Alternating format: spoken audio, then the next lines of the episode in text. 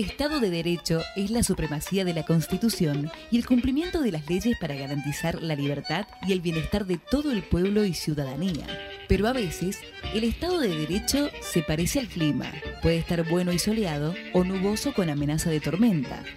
En este programa nos proponemos a funcionar como una estación meteorológica jurídica, dando reportes del estado del tiempo para el área metropolitana de Buenos Aires y del Estado de Derecho para todo el país. Desde Radio UNDAB, transmitiendo para el municipio de Avellaneda, la ciudad autónoma y el Gran Buenos Aires, esto es el estado del tiempo y el estado de derecho.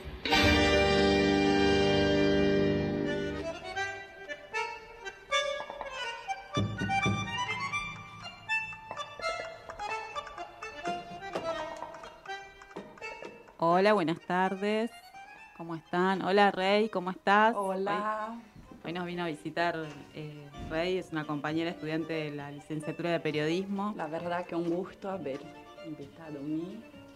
Estamos, Muchas eh, bueno, acá Luciana estamos. Hola Lu, hola Mati, que están ahí en control. bueno, y tenemos también otra invitada, eh, Fernanda Sierra. que ahora en Hola. un ratito la presentamos bien. Eh, ¿Cómo va? ¿Cómo estás, Rey? Bien, por suerte bien, disfrutando de las vacaciones Ah, con mis hijos. Ah, bueno. Promocioné todas las materias de psiquiatría, así que desde diciembre, el principio de diciembre, que estoy libre. Durmiendo un poco más. Sí, con este calor. Ya empezamos, ¿no? Con el calor, con el verano. Sí, la verdad. Bueno, bueno, vamos a presentar el, el programa, vamos a decir eh, las alertas meteorológicas, ¿no?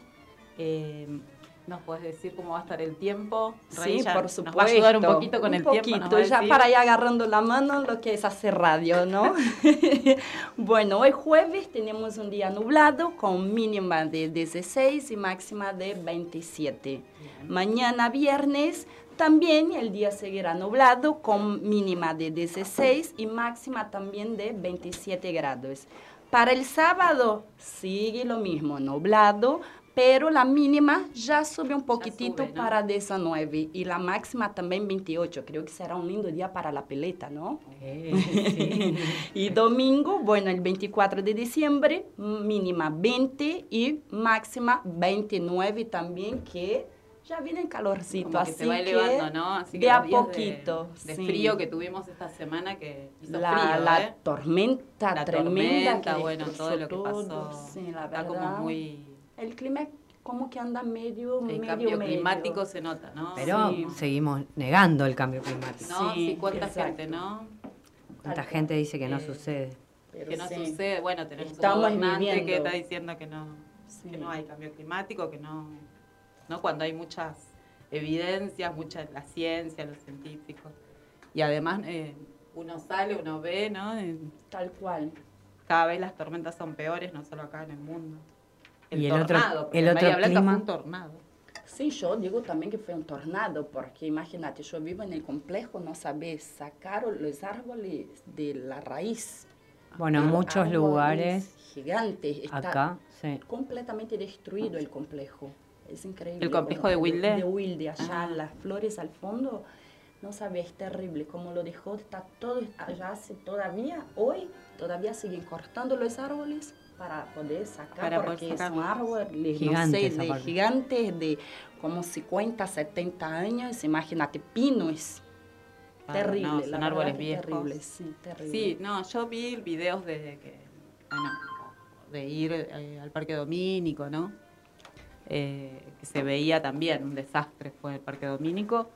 Eh, eh, y después, este, bueno, en distintos lugares, ¿no? Que, que ha pasado esta, esta tormenta. Como decía en, en Bahía Blanca, que fue un tornado, ¿no? Que fue mucho peor.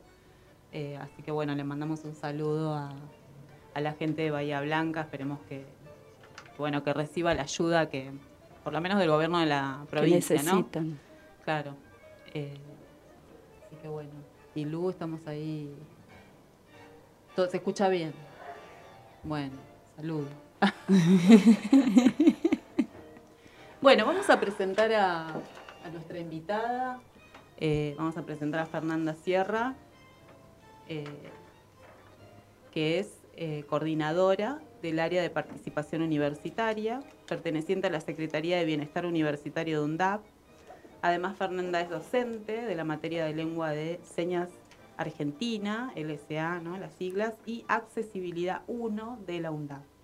¿Cómo estás, Fernanda? Bueno, ya estuviste interviniendo, así que bueno, pero te saludamos así de... Bueno, la saludo, hola compañeras, ¿cómo están? Buenas tardes, gracias por la invitación. Otra vez, para mí es estar en casa acá, básicamente. Ya vine un montón de veces a este programa y bueno, acá el estudio es, es casa amiga.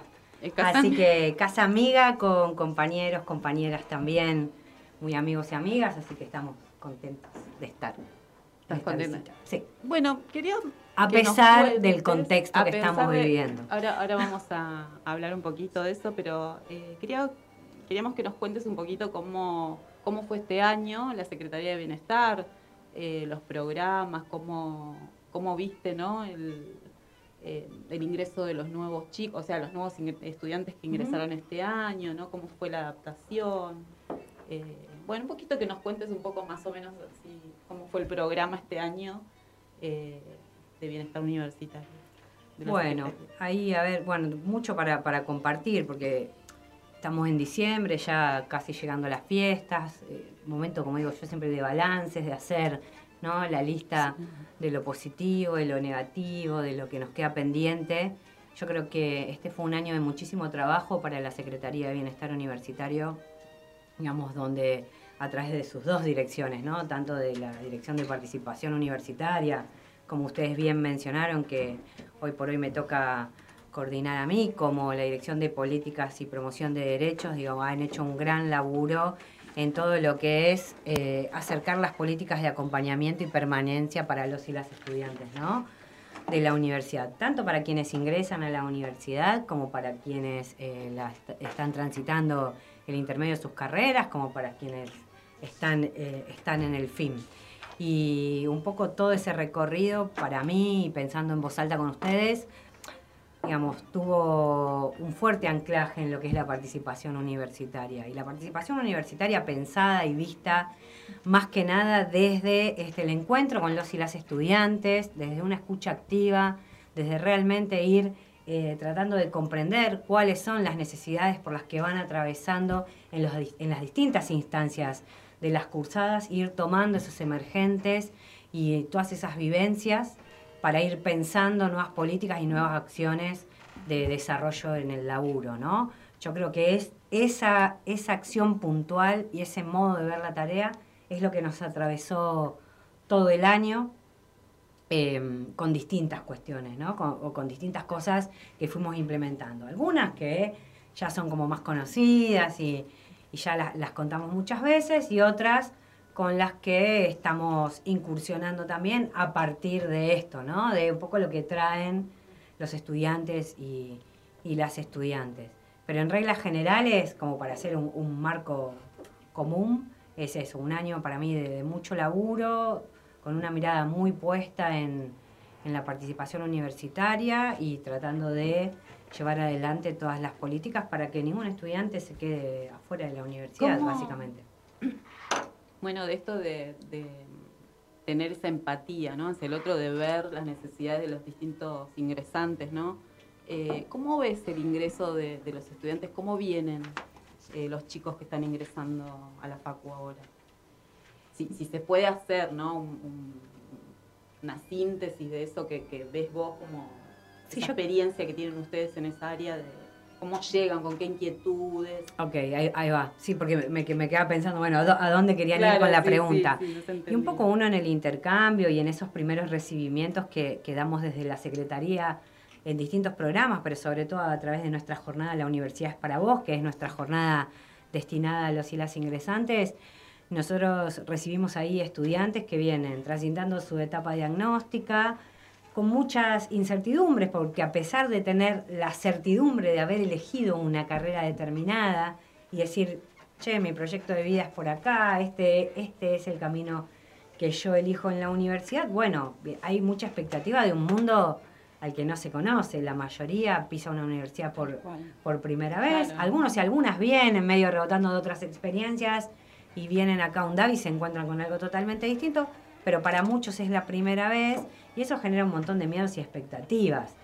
Desde, me imagino, el miedo de cómo organizarte, como hablamos un poco siempre con los tutores y las tutoras pares, de cómo organizarte en el estudio, de cuántas materias cursar, de si voy a poder cumplir lo que me propuse, si voy a poder cumplir el sueño de mis viejos, si, si voy a poder este, llegar al final y graduarme, si me va a gustar, si no me va a gustar.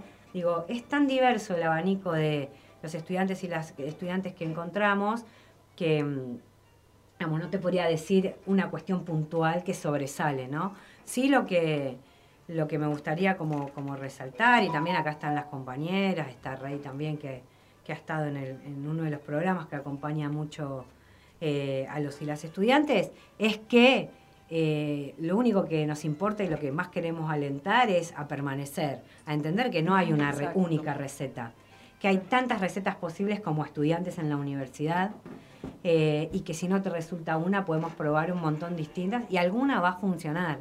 Y que la vocación, digamos que es un poco la que nos venden como algo dado que viene del cielo. Voy a ser abogado. Voy a ser arquitecto. ¿Te puedo sumar algo? yo, yo, por ejemplo, yo cuando antes de arrancar acá periodismo, yo estudiaba en, en, en la UBA, licenciatura en nutrición, nada que ver, ¿no? La carrera con la otra. Pero ¿qué pasa? Llegué a hacer el CBC el primer cuatrimestre, promocioné las materias, pero ¿qué pasa? Era como que me faltaba algo, algo que no me complementaba. Yo decía, no, ese no, no es mi mundo, no es lo que yo quiero. Y bueno, traigo mi hijo acá a música y cuando vine, que conocí la UNDAV, imagínate, yo hacía tres años que venía a traer el nene acá a, a música y no tenía idea que era una universidad. Entonces, siempre chusma, preguntando a uno, a otro, me, entero que es una universidad, que era licenciatura en periodismo. Yo dije, ah, ops, bueno, voy a probar. Pero, ¿qué pasa? Cuando yo entré en el diagnóstico, tenía un miedo, como vos bien decías, Fer, un miedo, la inquietud, y más por ser extranjera, de no conocer el idioma, tenía millones de cosas en la cabeza. Y voy a escribir, no sé escribir el español, qué hizo, qué el otro.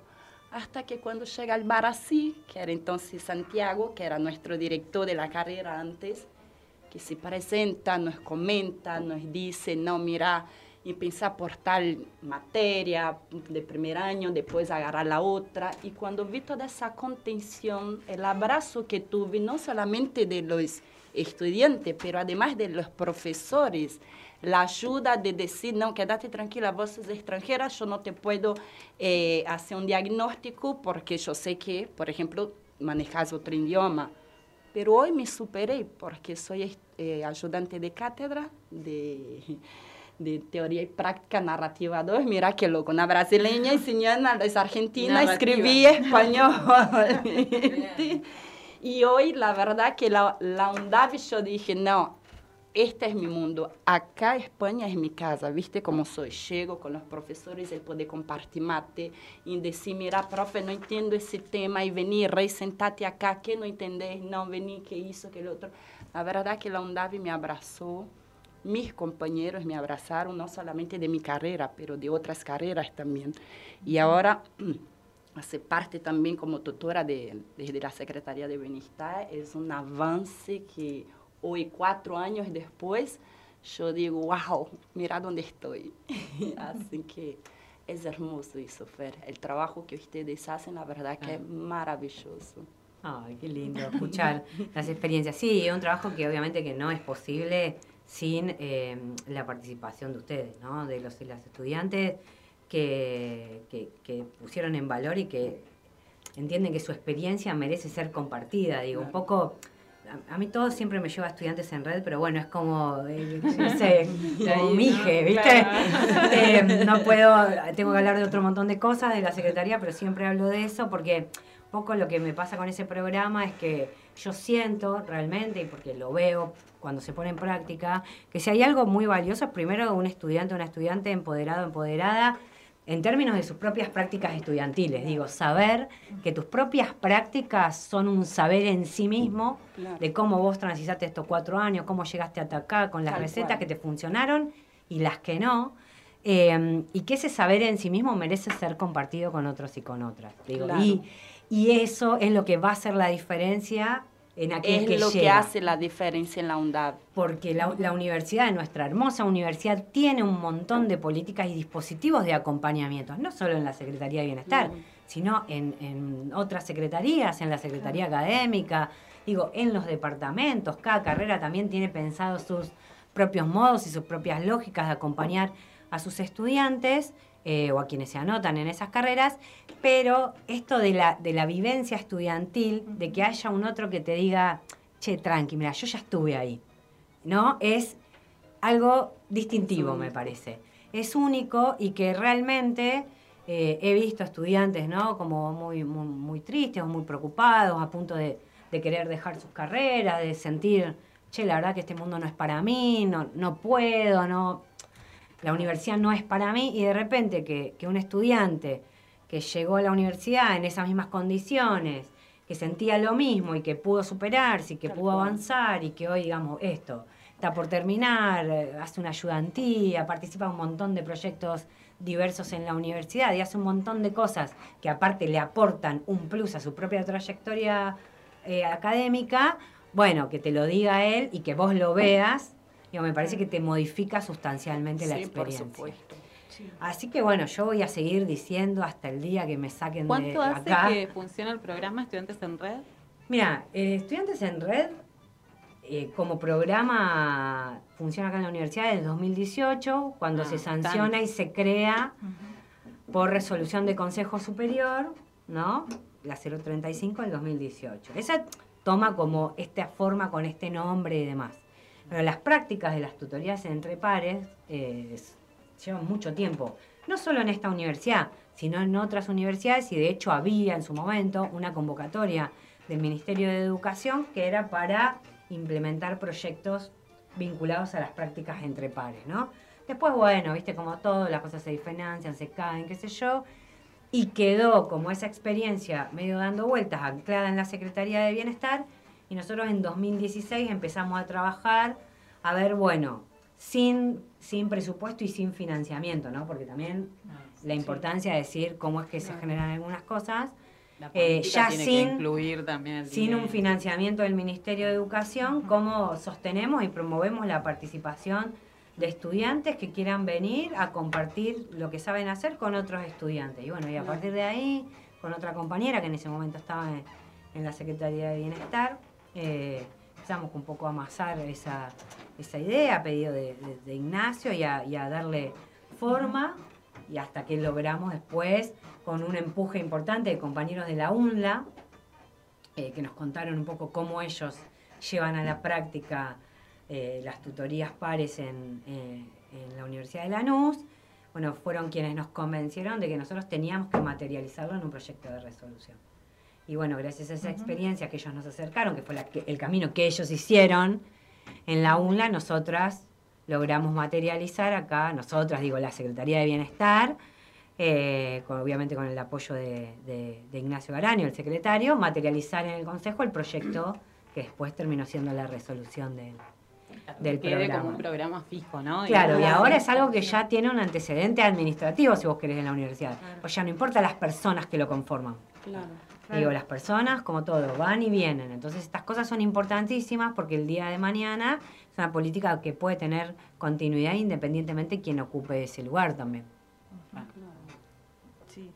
Y, y, lo bueno, bueno también del programa es que cada vez se van este, ¿cómo es? anotando más estudiantes para ser tutores. Incluso recién ahora estamos con Rey afuera y viene un chico preguntando por la convocatoria de tutores pares.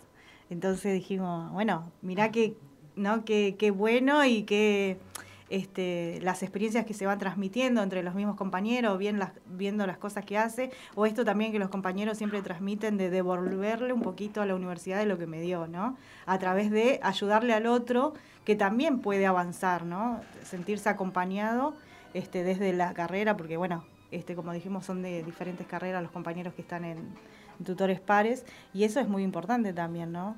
Y, para salir un poco, de, digamos, de tutores pares y pensar también las experiencias de participación, me parece que como que el gran caballito de batalla es poder hacerle lugar siempre a la propuesta de lo que trae el otro, ¿no? Digo, uno, me parece que el gran trabajo tiene que ser siempre eh, hacer lugar para que suceda poco lo que el otro trae.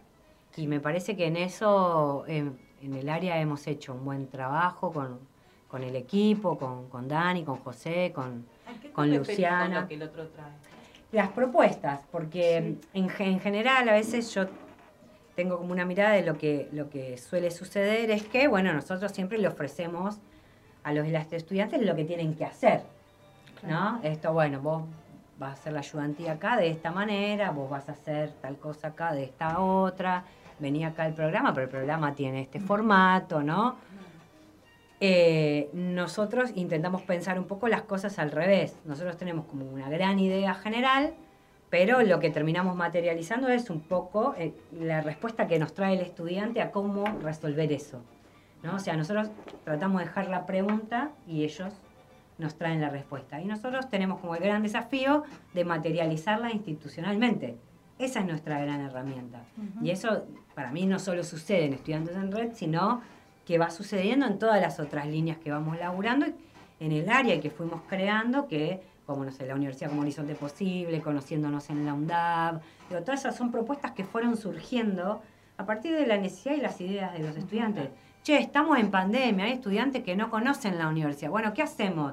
¿Y por qué no hacemos un video que les... Y bueno, y ahí empezamos a darle forma. Y bueno, hoy tenemos una línea instalada en la etapa diagnóstica que se llama Conociéndonos en la UNDAP, una recorrida por de Piñeiro.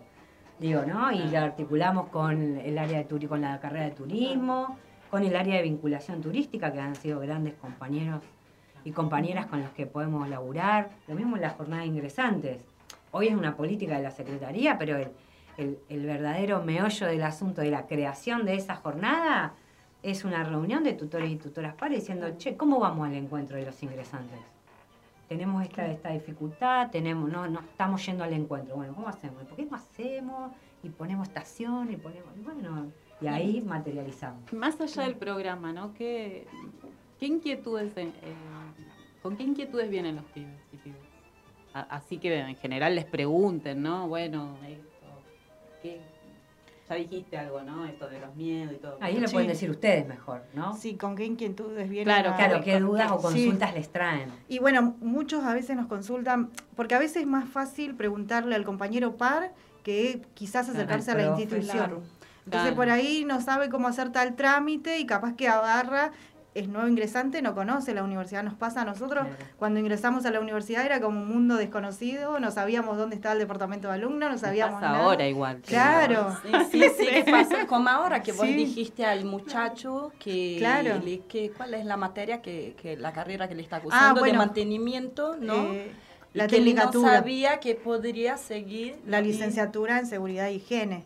Claro, entonces justo charlando y está esto. Dice, la carrera. Yo le digo, ay, qué ah. bueno, entonces puedes seguir la licenciatura en seguridad e higiene. Y me dice, ah, pero no tenía que hacer otros pasos previos para. No, digo, ya teniendo ah, la tecnicatura, vos te anotás, pedís la simultaneidad de carrera cuando terminás de cursar las dos materias que te faltan y este, ya puedes hacer la licenciatura eh, en seguridad e higiene. Entonces, como que falta esa información y a veces es más fácil preguntarle a un compañero que capaz acercarte este, a, la, a las oficinas. Claro, y justo me había, se había acercado a mí. estaba en la oficina, yo estaba limpiando la mesita ahí, que siempre llego, lo primero que hago es limpiar las mesas. y me vino a preguntar, y justo llega Lu, ay Lu, mira, el chico ese, vení, vení, acá está Lu. Y vino Lu y más o menos le pasó la información, ya le agarró el mail para cualquier cosa, creo en febrero, ¿no? Que ya claro, esa es la convocatoria para, para la convocatoria. y a mí, claro, y a mí como, como ayudante de, de cátedra, los chicos los que mucho tienen eh, eh, dudas eh, respecto a las materias. Como sabe que somos estudiantes avanzados, entonces por ahí pregunta, che, ¿sabes qué? Yo estoy cursando la materia tal, ¿me podría indicar cómo hago el trabajo de no sé qué que pasó la profesora? Ah. Y ahí estamos nosotros, no, mira, anda por este lado, fíjate cómo hacer, trata de buscar tal tema, trata de como es la profesora, no, la profesora es así, ojo que es exigente con eso. Esas cosas de Son chicos, detalles que los estudiantes queremos que- saber. Igual que muchas son cosas eh, así más de la currícula o académica, después hay otras de cómo moverte dentro de la Claro. universidad. Che, pues yo estoy en tal carrera, puedo tener la beca cursar, puedo tener la beca progresar, Claro, digo, claro. puedo ser becario Manuel Belgrano, no, no sé, digo, un montón de cosas, cómo tramito el boleto estudiantil. Claro, Em, Tengo el título intermedio, cómo tramito mi título intermedio. Y hay estudiantes que, que hay un Sí. montón de cosas que no... Que, ¿Dónde están los departamentos? ¿Dónde está? ¿Dónde Claro. está el departamento Sí. de la carrera? ¿Dónde encuentran al director o a la directora? O cosas súper básicas. De eso hasta, che, bueno, tengo que rendir un final, no me puedo organizar. No sé, claro, sí. O sea, Sí. no me puedo organizar para estudiar, no sé cómo hacer para estudiar toda la materia, qué sé yo. Digo, O que como me que es... más. O también que se sienten desbordados y bueno, desde la Secretaría este, de Bienestar está la eh, el área de salud mental, que también, bueno, eh, que sepan que los estudiantes pueden este, ir ahí, sacar un turno, que los atienden, incluso vía Zoom, también si no pueden venir presenciales, o sea, son todos acompañamientos que hace a que vos puedas transitar tu carrera lo más ameno posible también, ¿no? En un mundo desconocido, pero bueno, tenés esas herramientas. Claro, que porque además, contar. por eso preguntaba también cómo vienen los estudiantes, porque eh, muchas veces sabemos que son eh, sectores populares eh, y a veces con, con- con problemas, digamos, económicos, con problemas, ¿no? De, quizás de familia, bueno, ¿no? Problemas que pueden surgir. Entonces, por eso preguntaba cómo vienen, o quizás con problemas educativos, porque hay que ver cómo terminaron, ¿no? Qué, qué educación tuvieron en secundaria, por ejemplo, que sabemos que tienen algunas falencias, ¿no? En, en- en los colegios secundarios. Eh, y eso me imagino que debe generar mucha más incertidumbre, mucho más eh, miedo de parte de los Claro, estudiantes. genera miedo. Y esto de, de persistir, o sea, de, de empezar la carrera, continuarla y terminarla, ¿no? Eh, Sí, también- después también esto de, bueno, el material de estudio, El cómo de encarar, de leer, no solo cómo conseguirlo, quiero decir, ¿no? Sí, no sé, en la fotocopiadora, sí en PDF, sí. Después la pandemia nos dejó esto de que, bueno, todos tuvieron de alguna manera que aprender a usar el campus y, y a ubicarse, que siempre, esto lo charlamos con otros compañeros, en los modos que, eh, en los que te tenés que comunicar adentro de la universidad, ¿no? Digo, bueno, cuando necesitas una información, ¿cómo la pido? ¿De qué manera? ¿Cómo escribo ese correo? ¿A dónde lo mando? Digo, ¿no? Poder ordenarse también en ciertas cosas, porque a veces, bueno, viste, frente a la desesperación a un problema, qué sé yo, armo un correo, pongo, necesito que me, no sé, que me den el título. No pongo ni cómo me llamo, ni de qué carrera soy, ni qué ni documento. nada, no, no lo sabe. mando con copia a 272 áreas de todos los mails que consigo en la universidad. Digo, y bueno, digo, esto de ir a- aprendiendo cómo es a construir esos caminos tiene que ver con esto de que nosotros le hicimos el oficio de ser un estudiante universitario, universitaria, y bueno, ir aprendiendo los modos de hacer de alguna manera. Claro, eso, eso nosotros pasamos como la materia de teoría y práctica na- narrativa 2 es de primer y segundo año. Entonces nosotros, tanto yo como la profesora, la docente, eh, Villar, eso siempre estamos siempre marcando a los chicos. Mira, eh, si vas a mandar un mail, en el asunto pone nombre, apellido, carrera, porque si no, a veces vos lees mail, me llamo Nacho no sé cuánto. Y uno dice, ¿quién es Nacho? ¿Qué, de qué- qué- Y Entonces siempre le remarcamos eso a los estudiantes. Sí. Y además yo aprovecho siempre para hablar con ellos, es es decirles, eh, avisar que tiene un espacio, que tiene tutores, donde busque, paso los mails los mail para que ellos sepan que tiene por atrás, desde detrás de la universidad, no solamente una aula con el docente que llega, rindo, hago las tareas y chao. No, tenés apoyo, buscar dónde buscar, cómo buscar. Todo eso tratamos de pasar para los estudiantes, más que son recién ingresantes, eh, ingresantes, así que eso tratamos de pasar para ellos. Así que está bueno. Está bueno. Sí. Bueno, vamos a un tema musical Vamos y después a- continuamos. a escuchar un tema musical. Y calentamos el agua de paso del mate. Sí, Dale. por favor, que está muy fría.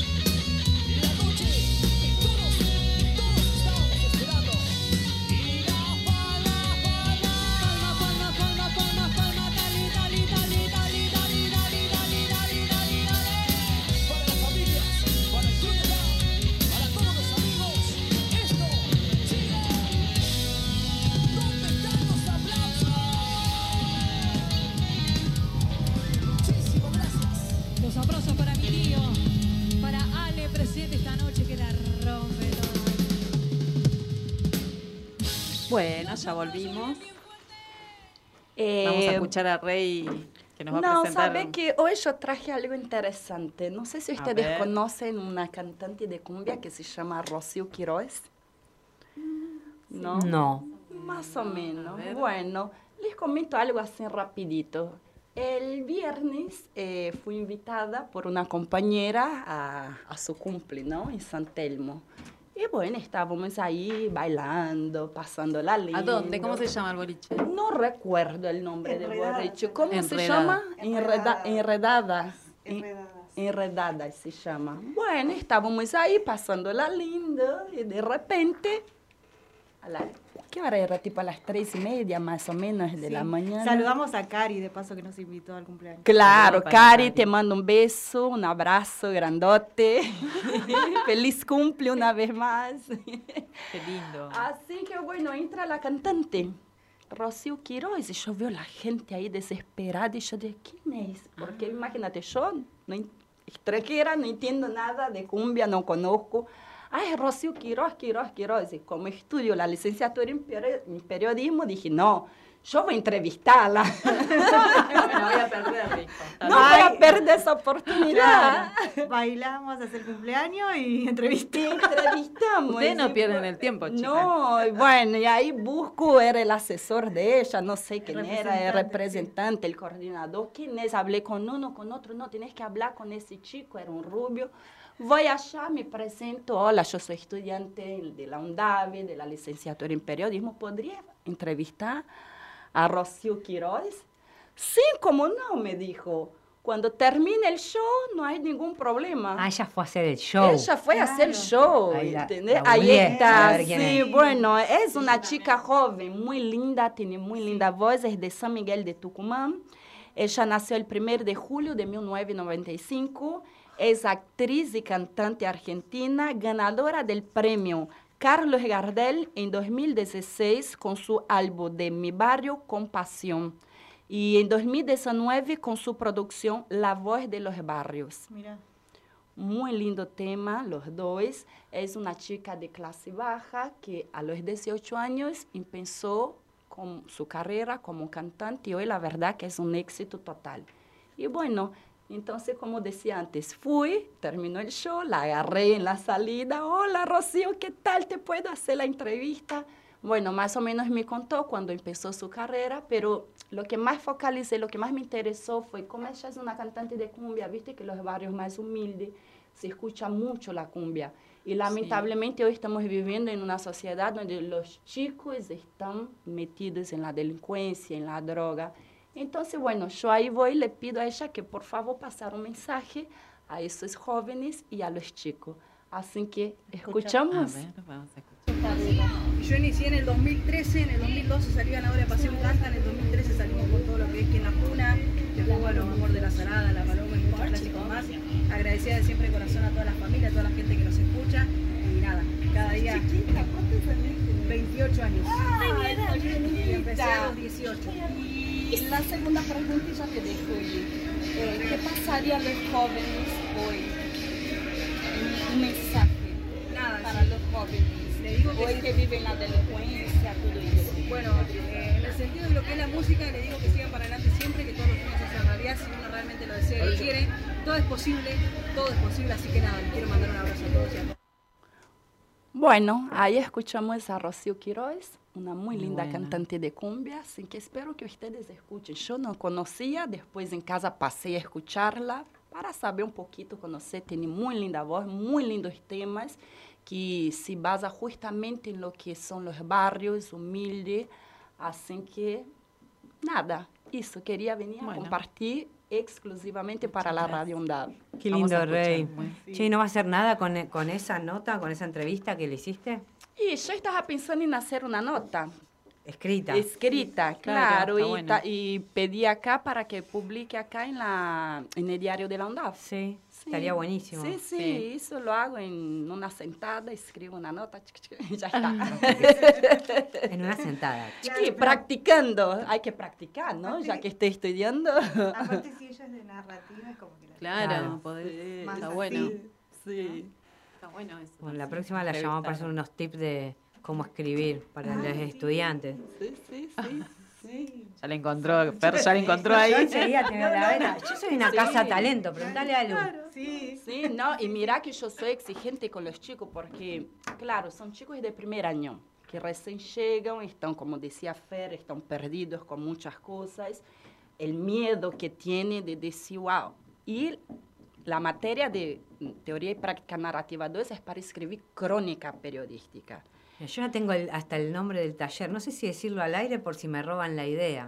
No, no conviene, no No, conviene. no, es que ya queda registrado acá, ¿entendés? Claro, ah, que claro, claro, por ejemplo, taller claro. de escritura, para no generar Sí. ninguna Yo voy a confusión. hacer De estudiante a estudiante le podemos llamar, como que Claro, quede como y- el sello. Claro, los errores ortográficos. Patrocina la Secretaría de Bienestar Universitario a través bueno. de su área de participación universitaria. ¿eh? Sí, sí. Está buenísimo. Está bueno. En febrero hablamos. Dale, dale, Te dale, llamo. Por sí, llamame, por supuesto. Vos sabés que yo me engancho en todo. Los de Mirá, escritura Yo- son buenos. Sí, Escritura. está bueno, y más para la ¿eh? carrera de Cuesta. periodismo. Porque Pánico a la hoja en blanco. Sí. Ya- Sí, ¿no?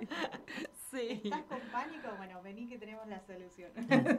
Hago ese y la llamamos a Carito, hacemos un tallercito de oratoria y ya, o sea, Sí. como salen los estudiantes. Sí, sí. He dicho al, al- acto de colación. hacen todo, hacen la Estaría tesis, bueno, pueden defender todo con el taller de ori- oratoria, así que, ¿no? Bueno, tenemos novedades para ¿Qué el año que hay viene. para el año que viene? ¿Cómo, cómo ves el año que viene? Sí, Con todo esto que está pasando. Pregunta, ¿no? Media- media- Pero bueno, hay que preguntar. La, la novedad que tengo, no tengo ninguna novedad. Mm. Lo que sí les puedo decir. Ah, sí, tengo una novedad. Tengo una Sí. novedad. Tenemos fecha para la jornada de ingresantes, para la bienvenida, eso sí. Sí. eh, que va a ser el 23 de febrero. Ah, Vamos a estar en el Polideportivo de Sede mucho, ¿eh? Piñeiro, en el marco de la etapa diagnóstica organizada por la Secretaría Académica, recibiendo a los y las estudiantes ingresantes, como todos los años. Así que ahí estamos trabajando un poco ya, desde ahora, en algunas propuestas nuevas para, para agregar a, a, bueno, la actividad que ya solemos hacer. Así que eso sí lo tengo como, como chivo de, de fecha cerrada, pero la verdad es que no, no tengo una agenda de trabajo que les pueda anticipar ahora. Sí, eh, en estos días, como toda la sociedad, me imagino, estamos con los compañeros y las compañeras también de la Secretaría, viviendo y viendo todo lo que está sucediendo en nuestra querida Argentina con muchísima preocupación no solo por, por, por nosotros y nosotras y nu- nuestros laburos, sino por esto, de cara a los y las estudiantes, de, de cara a lo que va a suceder con las universidades públicas sí. y más en especial con las universidades del conurbano, como somos nosotros. Eh, y sí, con mucha preocupación pensando en toda esta catarata de, de medidas que lo único que hacen para, a mi modo de ver las cosas, es arrasar con, con- con nuestro pueblo, porque digamos que nosotros ya estemos sabiendo más, sin hablar del decreto que Sí, de anoche que fue un ver, bombazo, ¿no? bomba, Yo sí, ya la cantidad de decretos. antes, antes, eh, nada, la baja, la suspensión de los subsidios, eh, la falta de las, eh, la alza de las tarifas en el transporte. Nosotros ya estamos recibiendo consultas de estudiantes que no saben, digamos, qué van a hacer, que nos piden respuestas de cómo llegar a la universidad el año que viene, de si podemos pasar las cursadas a modalidad virtual porque no saben cómo van a pagar el boleto, o si podemos hacer algo para que sigan teniendo el boleto estudiantil. Y obviamente, frente a toda esa incertidumbre, que es un poco la que recibimos nosotros en la ventanilla y otro poco que todavía no nos está llegando, obviamente que nosotros no tenemos una respuesta, porque todo eso es el Estado y todo eso es la política Claro. pública. Claro.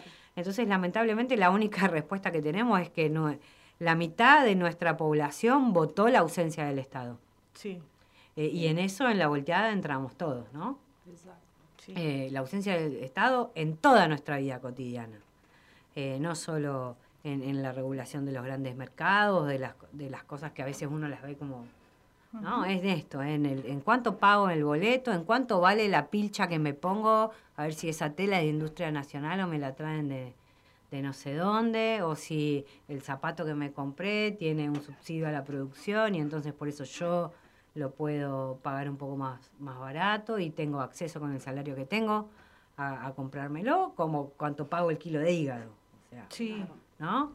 Eh, hay un, ah, ustedes de- Sí. que son de abogacía deben conocer, hay un texto eh, de Oslak Sí. que se llama Un día en la vida de Juan. Sí, Ah, lo no, e- leyeron. Ese no lo leí. No, pero leímos. Sí, a Osla. sí Bueno, lo leímos, hay pero no que- ese. Nada, que describe perfecto esto cuando a veces no entendemos cómo, eh, cómo la política pública atraviesa la vida, ¿no? Entonces el texto te cuenta el relato de una persona que se levanta, ¿no? Se va a ir a laburar, un laburante se levanta muy temprano, pone la radio a las 5 de la mañana y cómo todo ese día está atravesado por el Estado. Desde la radio que escucha hasta el overol que se pone para ir a laburar, hasta qué bondi se toma, cómo lo paga, qué es Ah, lo qué que bueno, come, la Sí. marca de la ropa de trabajo que le dan en, en la fábrica, digo, todo, es una genialidad. Bueno, les invito a, a todos a que lo lean No, porque, no, no sabía que. Sí, no, no, no. porque yo Bien pensé en un momento de nuestras vidas que, que ya estaba obsoleto. ¿Viste? Que ya estaba como, bueno, ya no tenemos que explicar esto. Ah, Sí. sí, evidentemente sí. Hay que seguir explicando, hay que seguir charlando, hay que seguir, ¿no? Eh, ah, muy triste todo lo que estamos viviendo. Sí, no, Sí, y es. aparte que la gente también te dice, este, no, hay que sufrir para poder salir, ¿no? Esas frases armadas que ya la escuchábamos antes y que ahora las volvemos a, escuchar, ¿no? Como que se naturalizan esto del sufrimiento para poder salir, ¿no? O si no, este, no, pero ya hace mucho que estábamos así, o no podíamos pagar tan barato las cosas, como que si fuese que, el- eh, si ya el, el empresario tenía ganancia antes con lo que vos pagabas, hoy va a tener mucho más todavía.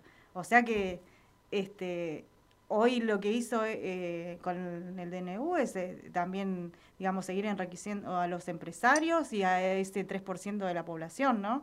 Y también decimos, bueno, la casta al final éramos los pobres, porque tanto que hablaba de la casta y a los que nos está atacando el bolsillo somos a, noso- son a, a nosotros, ¿no? Sí, lo que se ve también es como algo pulsional, ¿no? Esto que Sí. decís vos del goce, del sufrimiento, ¿no? ¿Quién, eh, cómo, no? Bueno, porque yo también, una, no sé si a ustedes les pasó, pero buscando explicaciones de todos lados, de toda la ciencia, para ver por qué pasó esto, que se vota a un candidato de ultraderecha que ayer se notó, ¿no? Quedó totalmente en evidencia, si había alguna duda, ayer se terminó de...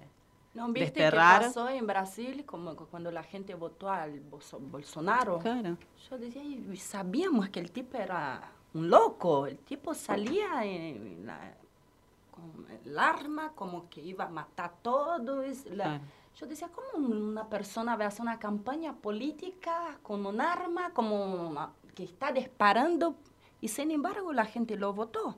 Sí. Claro, In- ¿por qué, Incluso, no? no, ayer... Eh, eh, no, no se puede entender la, la, la sociedad, como que la sociedad hoy, no solamente acá, Sí. pero allá en varios lugares, es como que está dada vuelta la cabeza, como no, se- no, se- no se entiende. Yo, la verdad, que busco explicaciones, pero no consigo entender. Igual que ayer, cuando dio el discurso, iba a dar eh, Bullrich, vieron que pusieron a dos con dos metralladoras ahí. Ah, dos no vi nada. Ah, eso no lo vi. pero Por suerte no lo vi. Era mucho eso, paramos. Bueno, lo de ¿No? Bullrich ya fue una provocación, Sí. además, ¿no? A todos, no solamente a los que marchaban, sino Sí. a la gente que iba, no sé, cualquiera que iba a Capital. eh, es como, vi, por lo menos creo que los habrán visto todos, incluso salió en, en lo- en los medios, eh, que subían la policía arriba de los colectivos filmando a la gente, o sea... ¿Qué es lo que están haciendo con esa filmación? ¿Qué es lo que van a hacer con eso, no? Claro, pero mucha impunidad aparte, que te da mucha Claro, bronca. no, nosotros no. tenemos derecho, hay Sí. cosas que, que no, no pueden subir a un colectivo a filmarte. eh, o sea, es como un poder absoluto, ¿no? Parece el Claro. gran hermano. Algunos hablaban del gran hermano, ¿no? De, eh, de esta vigilancia extrema, ¿no? Que ya, igual no sé si leyeron, pero la reta había implementado a través de las cámaras de, de- de reconocimiento facial de las personas, ¿no? Que, Claro, circulaban por la ciudad. Sí. Eh, así que bueno, hay todo un tema también eso de la vigilancia y la implementación de la tecnología, las cámaras, ¿no? Eh, que hay que rever. Yo creo que es una, una época bisagra, donde hay un cambio muy rotundo eh, no solamente a nivel social o a nivel político, ¿no? En, en- en la tecnología también es como que nos ha inundado a todos, como que es muy eh, complejo todo lo que está pasando. A algunos quizás les cuesta más salir de esa tecnología y mirar un poco la realidad, ¿no? Y por eso a veces parece que tenemos doble anteojera y no vemos algunas cosas o, o quizá no tenemos un sentido crítico. Eh, bueno, yo no lo voté, digo, y lo Claro. digo y lo reafirmo, ¿no? Pero eh, sé que hay gente que lo votó y bueno, uno respeta el voto de- del otro, pero bueno, a veces eh, no se entiende, ¿no? Uno respeta, pero no, no entendemos muchas veces por qué votamos en contra de nuestros propios derechos. Anoche se notó, ¿no? Que Sí, prácticamente el DNU busca cambiar el sistema jurídico. O sea, ya ni siquiera sí. eh, Pero eh, aparte. hablamos de sacar un subsidio, un boleto, ¿no? La, la educación, un voucher, de poner Claro, un voucher. aparte, digo, esto de gobernar por DNU, que, que, ¿Qué es por eso? ejemplo, no sé, ¿cuál es la urgencia, Sí. me pregunto yo, de que los clubes se conviertan en sociedades anónimas? ¿Cuál Sí. es la urgencia de digo, no? Como para, bueno, en todo caso, Sí. si te parece, Claro. pasarlo por el Parlamento, uno. que discútanlo y vemos. No sé, Claro. y así debe haber un montón de Bueno, cosas. la ley de tierras. Bueno, eh, la ley de tierra. O sea, sí. viene cualquier extranjero de afuera y te compra otra vez, ¿no? Es como. Sí. Después, bueno, también, bueno, las reformas laborales, ¿no? Todo, digamos, ¿dónde quedó los principios protectorios del... La reforma laboral Que se están violando. eh, Pero aparte que el no periodo se de prueba son ocho meses. Sí, eh, sacaron la, la ley 24013, que es la ley de, De empleo, la ley sí. nacional de empleo, que protege a la- al trabajador no registrado. Son multas muy importantes. se sacó. La indemnización por antigüedad cuando el trabajador es despedido por despido arbitrario, y esto hay que decirlo porque se dice sin causa, y es por despido arbitrario, no es sin causa. Eh, o sea, sabemos que los trabajadores en general tienen una estabilidad, el trabajador privado, ¿no? No el trabajador del sector público. El trabajador privado tiene una estabilidad impropia, se le llama. Como no tiene la misma estabilidad del empleado público, que tiene una estabilidad que no se lo puede echar, está en la Constitución, en el artículo 14 bis, entonces el trabajador privado tiene el derecho a esa indemnización eh, que está en la ley de contrato de trabajo. Eh, y se ha sacado del artículo 245, por ejemplo, la inclusión de eh, el SAC, que es el sueldo anual complementario, que integraba la indemnización por antigüedad sí, sí, sí. y otras cosas, ¿no? No solamente eso, Sí, ¿no? Eh, sí. Y si el trabajador en el periodo de prueba de ocho meses tiene un accidente o algo, por culpa del trabajo, no cobra. O sea, ahí eh, va a tener que ir a hacer un juicio, no sé qué va a pasar ahí. Es un tema... eh, o sea, son cosas no que está bien Sí. uno lee, ¿no? Te pones a leer y vos decís, no puede ser. Eh, así que bueno. Sí. Eso entre otras cosas, ¿no? Claro. Eh, que se puede leer en... Igual, eh, como que estamos... Estoy pensando porque Sí. había algo más, pero no me acuerdo. Bueno, estamos en 40 años de democracia, pero esto no parece ya una democracia, parece un golpe directamente de- desde el presidente porque dijo, bueno, se le ocurrió hacer un DNU con la derogación de 300, más de 300 Bueno, eso leyes, es ¿no? una aberración, ¿no? Entonces es ya no está respetando Es- nuestra es- constitución es una nacional. monarquía. Es- es- Claro, no, Y no- aparte que no, no se aclara respecto de cada DNU, porque es para ahí el DNU tal, DNU Claro, tal tal, cual. pero a ver, ¿y ¿Dónde qué- está la dónde urgencia? está? Que, claro, primero, ¿dónde está la urgencia? Y segundo, a ver, aclarame, es- explícame, porque no entiendo.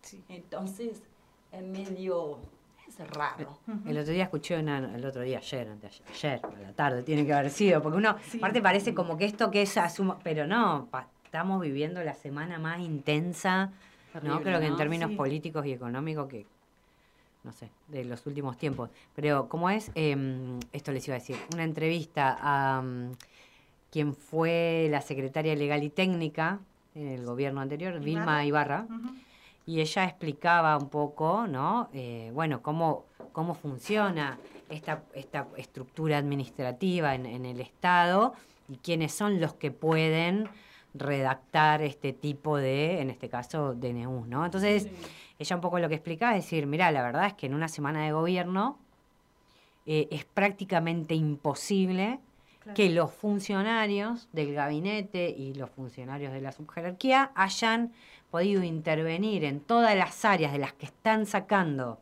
¿no? decreto de necesidad de urgencia, elevar los informes correspondientes para después escribir esos, esos DNU, ¿no? O sea que eso es improbable que haya sucedido.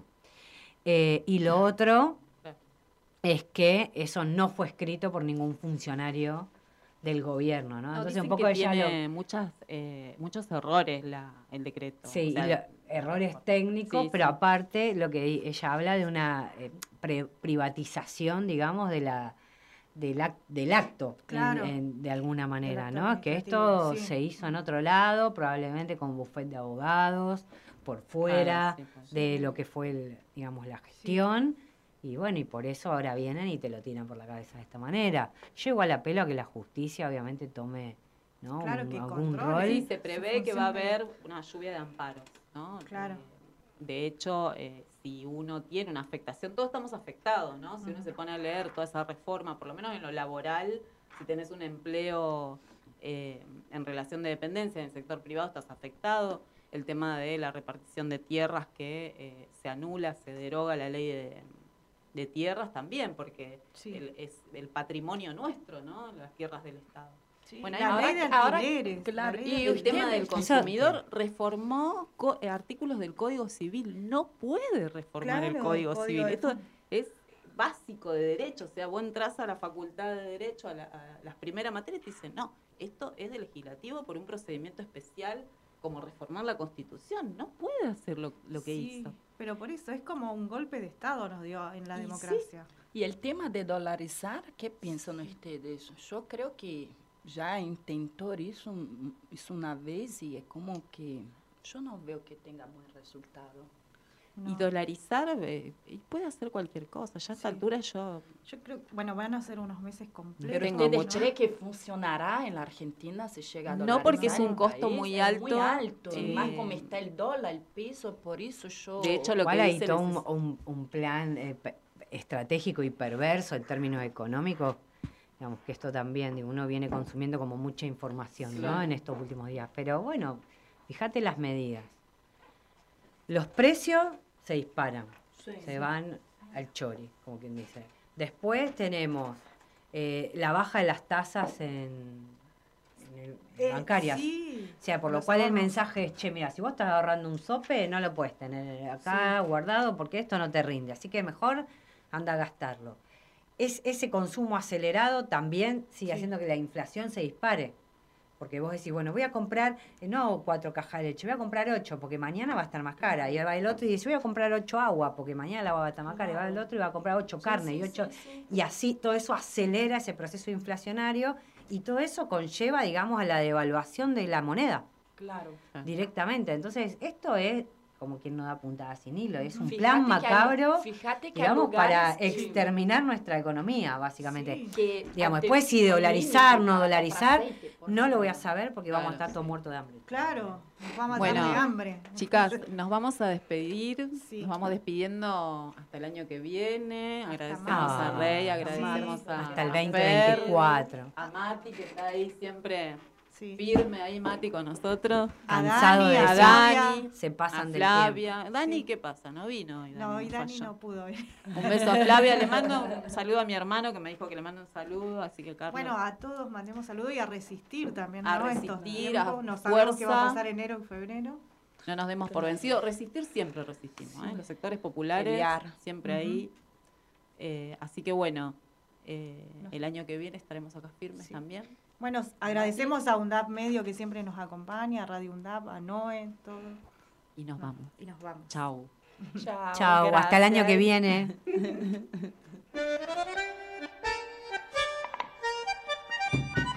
Desde nuestra estación meteorológica jurídica, en la radio de la Universidad Nacional de Avellaneda, para toda el área metropolitana de Buenos Aires y el país, esto fue el estado del tiempo y el estado del derecho porque queremos un estado de tiempo primaveral. Defendamos nuestro estado de derecho constitucional.